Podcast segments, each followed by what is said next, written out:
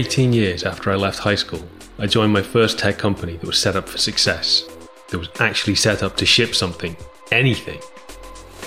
As frustrating as it was having to wait nearly two decades before I found a company that knew how to do this properly, it's a pretty simple organisational trick. Disappointingly so. Oh well, I think I've done a great job setting up this week's Engineering Culture podcast.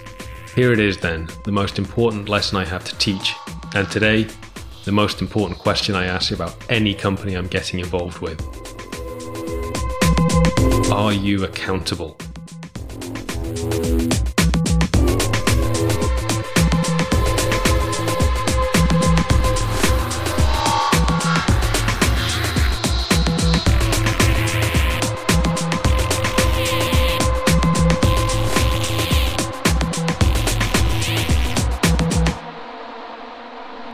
A summer job working for a large cable manufacturer.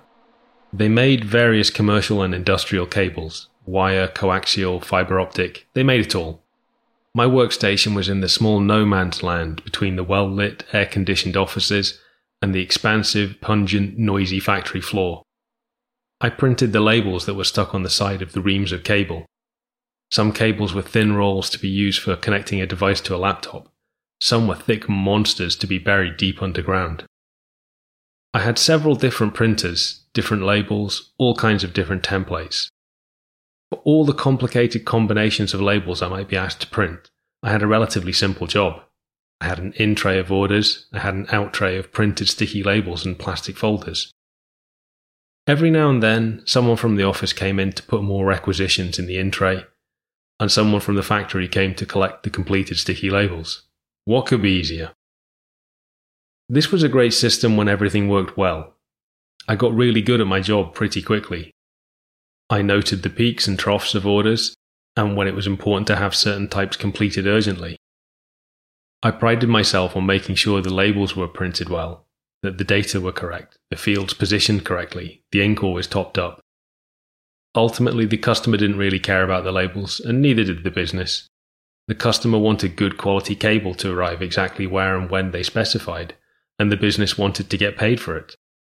Being a link in the chain means you lose sight of this. All you can see is your link. One day, I picked up an order from the in tray. It was one of the rarer templates, not as strictly defined as some of the other formats, and this one in particular had several fields missing that I'd expect to see, including a SKU. Shopkeeping unit, a common product inventory term. I put it to one side for my supervisor to look at, it was later that day when he looked it over and confirmed that it should go back to the requisitioner for correction. A few days after that, a factory worker storms into no man's land demanding his labels. I start to recall what he's talking about and stumble through an explanation, but it's getting nowhere. This man was not leaving empty handed. My chain smoking supervisor, hearing the raised voice, comes over to my workstation. It's no good, Jim. This order needs to go back to sales to get fixed but Jim from the factory wasn't having it. That'll take days. I've got 40 reams on the factory floor ready to be shipped and nowhere to put them. I need these labels today. My supervisor flinched, then reached for his cigarette lighter, fighting the urge to spark up indoors. He looks at the order again and tries to think of any way to make the problem disappear. Right, put that field there, leave the SKU blank, and that'll have to do. The tension abated instantly. Cheers, mate. Really appreciate this. I had the labels printed in a couple of minutes, and it was back to silently going through the in tray again.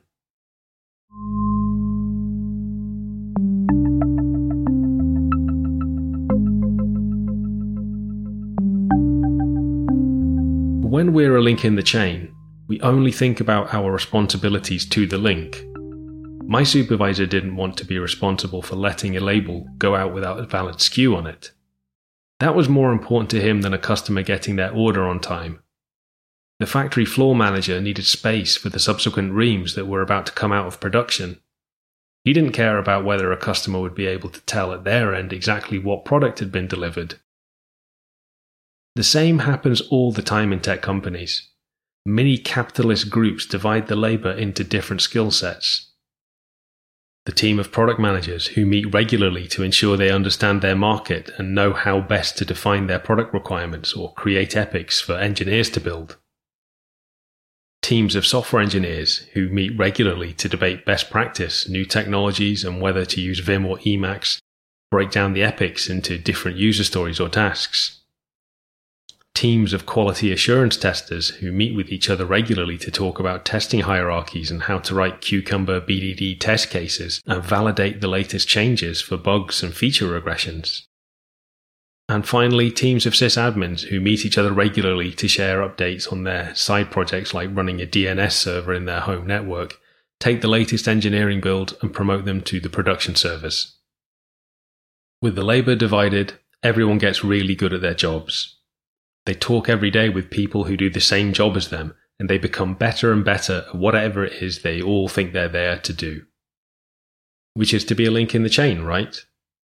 You take the output of one team and move it along to become the input for another. You get paid every month, so someone must be getting the benefit out of this. And it's the fact that you get paid every month that this comparison with the original division of labour idea from Adam Smith falls down. If you set up a bakery and you don't have any bread to sell, you can complain about the delivery of flour not arriving or the electricity being cut off, but it makes no difference to the outcome. Whether it's your fault or not, you're not getting paid. As a salaried employee, you might make a mistake. You might not collaborate seamlessly with your colleagues. Or you might be perfect, and in spite of your heroic efforts, the chain of delivery still fails and the positive business outcomes don't materialize. You still get paid. You can't do this at every company or with every person, but I always like to assume best intentions. Not everyone is competent, though, and not everyone does have the best of intentions. The more links in a chain to delivery, the more diluted accountability becomes. Everyone is responsible, so no one is responsible. When these chained items work well, the business gets great outcomes, delivered efficiently. When things go wrong, it's easier for individuals to point fingers and blame the other links in the chain. One team says, I need a SKU on this order. Another says, I can't deliver these reams because they're not labeled yet. Picture yourself as the person who has to resolve this issue. You have to forensically question every protagonist in the chain, each with their own biases and understanding of reality. Each person could be deep in an organizational hierarchy. It may take several business leaders to change processes to stop a similar error reoccurring. Accountability yields focus on what's important the book Skin in the Game by Nassim Nicholas Taleb looks at multiple examples of responsibility and accountability and provides insight and advice. For example, don't trust an investment tip from an investor who hasn't put any of their own money on it. You could think about your own life briefly to a time when you were going to be held completely responsible for an outcome, whether good or bad. Didn't you make sure you did everything you could to make it a success?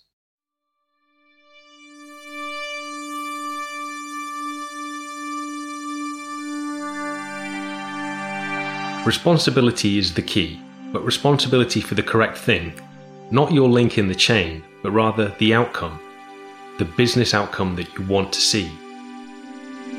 If you set up teams to be like links in a chain, the outcomes become everyone's responsibility and therefore no one's responsibility. No responsibility, no accountability. Every team will have an output. For some teams, it's not only easy to describe, but you can even see it say it's your job to make reams of cable. But even the most esoteric or intangible outputs can be described and measured if a suitably experienced person puts some thought into it. Teams that produce software for paying customers could be measured in terms of user satisfaction, number of active users, service availability, and also, yes, the amount of cold hard cash their service brings in. When I started in the tech industry, Waterfall was still the de facto methodology for making software. And in my team, software engineers, no other type of skill set required. Engineering, software engineering. The pioneers looked at how physical engineers built a bridge or a skyscraper and how it was planned and surveyed at every step, and they modeled a similar process for how to build quality software. From requirements gathering to functional specifications to technical specifications and test plans through to quality assurance and verification, a different role for every step. each expert coming from their own team, delivery via lots of little links in a long chain. Most software made today does not use the waterfall method. We'll talk more about the more popular alternatives in another episode soon. But regardless of the method, we still need lots of different experts to make software. Product, what should we build? Design, what should it look like? UX, how should it work? Engineering, how should we build and run it? We barely scratched the surface last week with the three core skills of a software engineer programmer, developer, and operations. There are so many more disciplines within engineering data scientists, data engineers, data analysts, database administrators, security engineers, penetration testers, release engineers, test engineers, quality assurance, network engineers, system administrators, site reliability engineers. The titles go on and on. Expect each company to have their own interpretation of what each is. I haven't even mentioned that some software products may need constant input from a person from marketing, growth, legal, sales, or consultancy. So we can't get away from needing lots of different skills to make software. But we also can't have lots of different teams passing partially completed work from one team to the next. The solution is to create one single team and make them responsible for a business outcome. That team will be made up of the experts needed to deliver it. For the best teams and companies, the days of software engineers working only with other software engineers are over.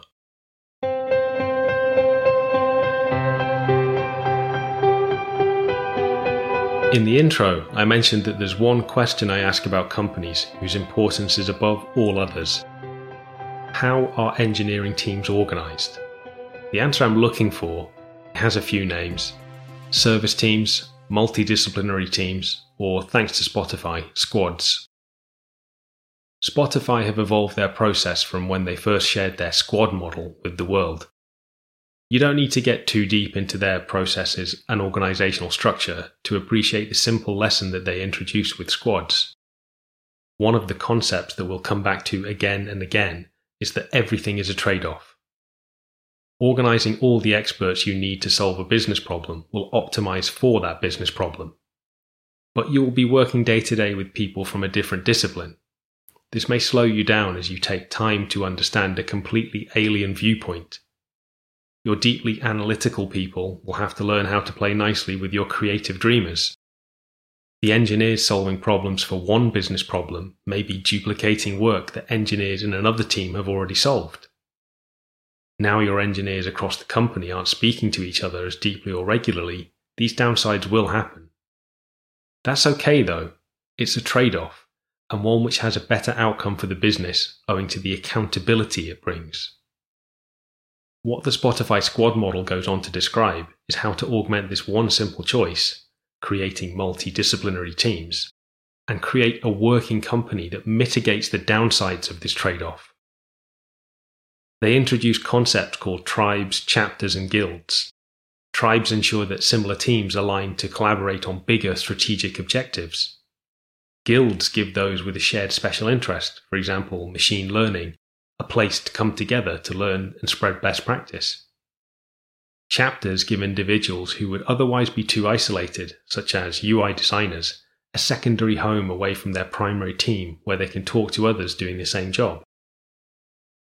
Think of the Spotify model as one case study, though. For the rest of the episode, we're going to focus just on the service team aspect and some of the biggest consequences of organizing your workforce into service teams.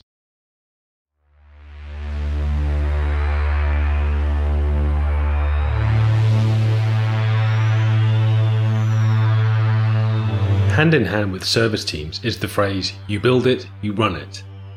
This is the accountability that we want to see. Let's take a hypothetical example of ring fencing a product feature which has a business outcome that the service team can be held responsible for. Imagine you're the manager of a team which looks after a web product for a part of an e commerce site where users can customize their order before continuing to payment. Other teams are handling store catalog, search, user login, and payment processing your team is looking after some aspects of order customization, say different shipping options for one. One day, users find the button they need to press to continue beyond order customization has stopped working, and they cannot progress to the payment step to complete the order.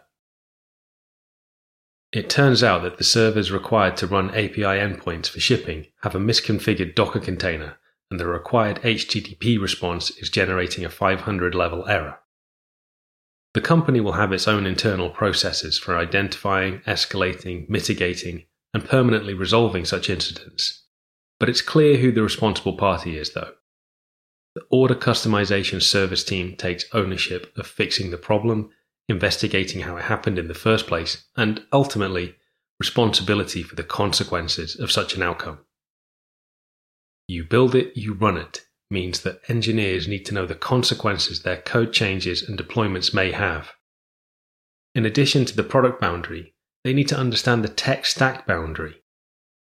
Do they own every layer in the tech stack from low level network routing, load balancing, and service orchestration or do they just take responsibility for the application service code? Different companies draw the lines at different points. One common pattern in a large tech company is to devote a percentage of your engineering workforce, perhaps 10%, to creating developer enablement teams.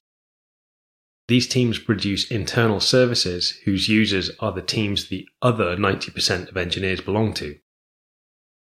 For example, one team might be responsible for running a large general purpose Kubernetes cluster with custom horizontal scaling. Teams using this service publish a Docker image, and the developer enablement team run the appropriate number of Docker containers on their behalf. To differentiate between developer enablement teams and going back to the original problem service teams were intended to solve, accountability spread like links in a chain, it's vital that your developer enablement teams have clear business outcomes themselves they need to treat teams that use their service as if they were paying customers. The team providing the Kubernetes cluster could have business outcomes for reliability, availability, latency, as well as usage, which they can use to demonstrate their value to the business. These teams, by definition, support internal teams, so employees, that is, the engineers and their teams, are their customers. Exactly the same amount of responsibility to their customers needs to be in place regardless of whether the customer is internal or external. Their success and or failure should be judged against the metrics which can be verified and challenged.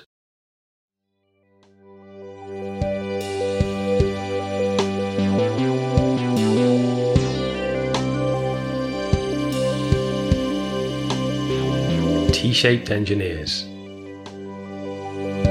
In the same way that different skill sets are needed in a team to solve all the different business problems, product, growth, design, etc.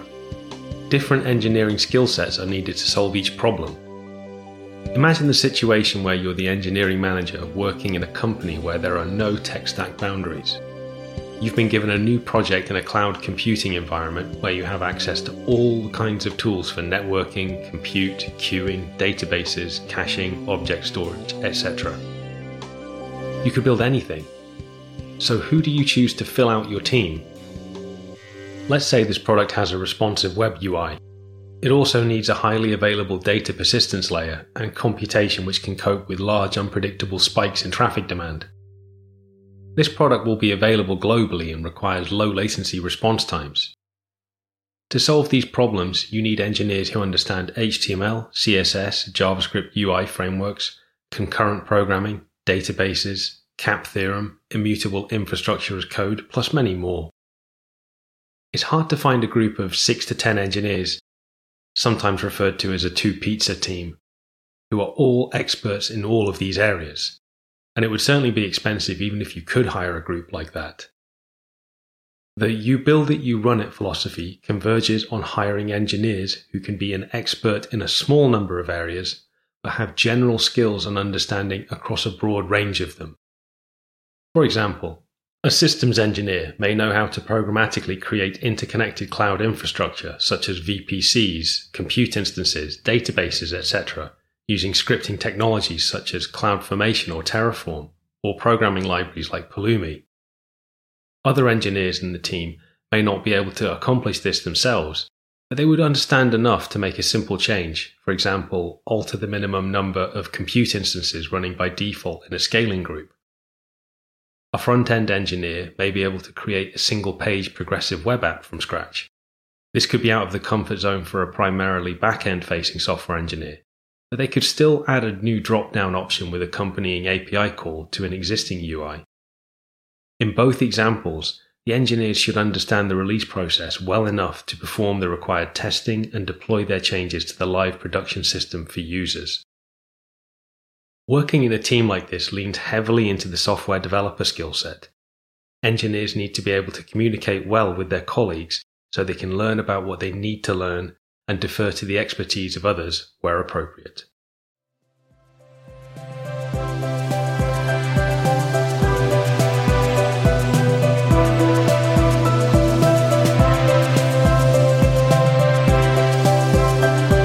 Build it, you run it has had an effect on the most elite engineers in a company.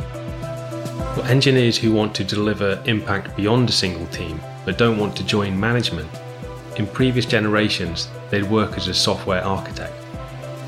More common in modern tech companies today, and beyond the rank of senior engineer, are staff and principal engineers. How they work with the teams developing and maintaining their individual services has changed subtly. Back when teams of engineers were working together with just other engineers, they were more of a homogeneous blob. The most senior engineer for a given area or product could have had a title like tech lead. This role is mostly about being a software engineer who makes decisions when asked. They might have had some small managerial tasks to do, but mostly they focus on their job and occasionally need to unblock the team. Beyond working in one team, software architects would work over multiple, and for the most part wouldn't be contributing to everyday feature development or operations. This coveted architecture title came with the responsibility of creating the service designed for large new projects as and when required. You know, the most fun stuff. They got to think about common problems, try out new technologies, maybe go to conferences and instruct a group of engineers in building out their software architecture vision. And then they leave the engineers who built the service to run it day to day. In the you build it, you run it world, there are two problems with this way of working. Firstly, it's unsustainable. Secondly, it's kind of patronizing. Let's deal with the sustainability argument first. When you code every day and have done for a decade, you'll be a great programmer software developer.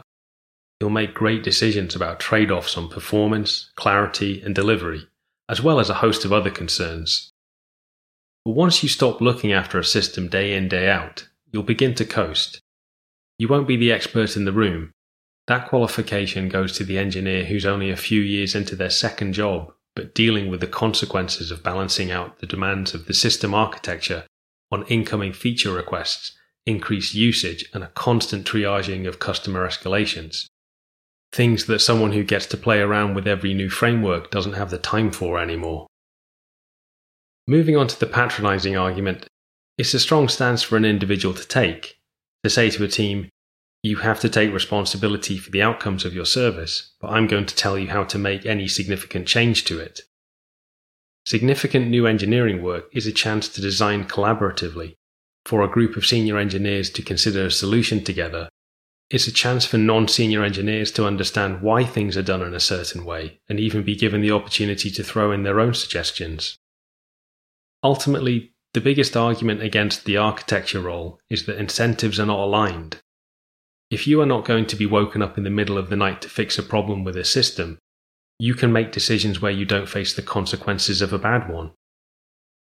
While there is some crossover, the expectations for a principal engineer have evolved to work with you build it, you run it. The difference is that the principal engineer knows how to ensure a good design is created by guiding and informing a team rather than giving a team a design to implement. They are skilled communicators and people leaders in their own right, even without managerial responsibility. It's a matter of skin in the game. If you're not on the on call rota, you should be an advisor.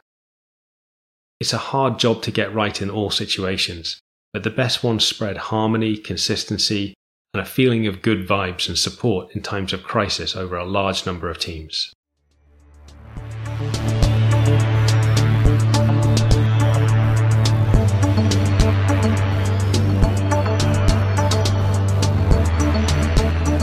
There's more to this simple organisational trick of service teams than just creating accountability. It also enables fast delivery. When shipping a new feature requires sign off from multiple teams, you cannot iterate quickly. You cannot fix bugs or deliver any kind of value instantaneously.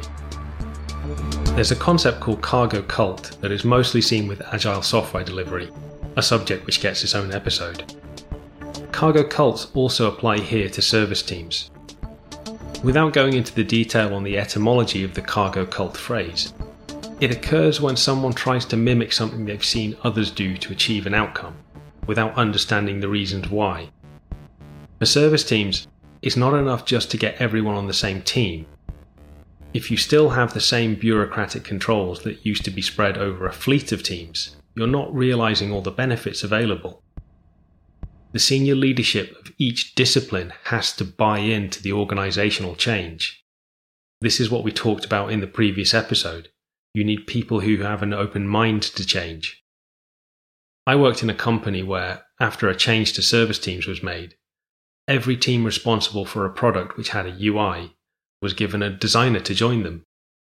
The designer would attend team meetings, get an understanding of the work that was coming up, ask questions, and share their early thinking about how the UI could look.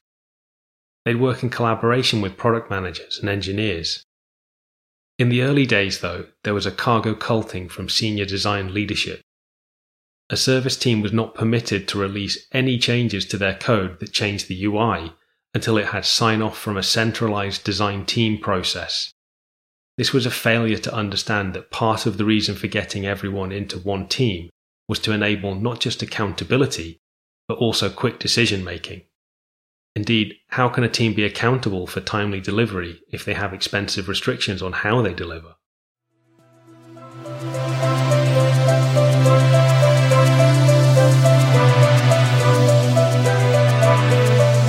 So that's it for this week. Two important points were introduced in this episode. Every team building software should be accountable to its customers, regardless of whether those customers are internal or external to the company. They, as a single team of multidisciplinary individuals, will be responsible for making sure that a specific set of business problems are solved. Secondly, being responsible as a software team goes hand in hand with you build it, you run it. These two points together have consequences for the preferred engineering skill set, namely that T shaped engineers are preferred to those who are solely an expert in one field or solely a generalist in several. There are also consequences for the types of roles that come up, and they're not compatible with the old software architect model. I could try to argue endlessly on these organizational points, but to be honest, it's already been done much better than I ever could in the book The Phoenix Project this is a fictional novel about a failing US company that undergoes huge reform after a leadership change. Again, check the details in the show notes. Anywho, now we're two episodes into the Engineering Culture podcast, we've already covered a huge amount about how to make a successful tech startup. Get software engineers who are great at programming, development, and operations.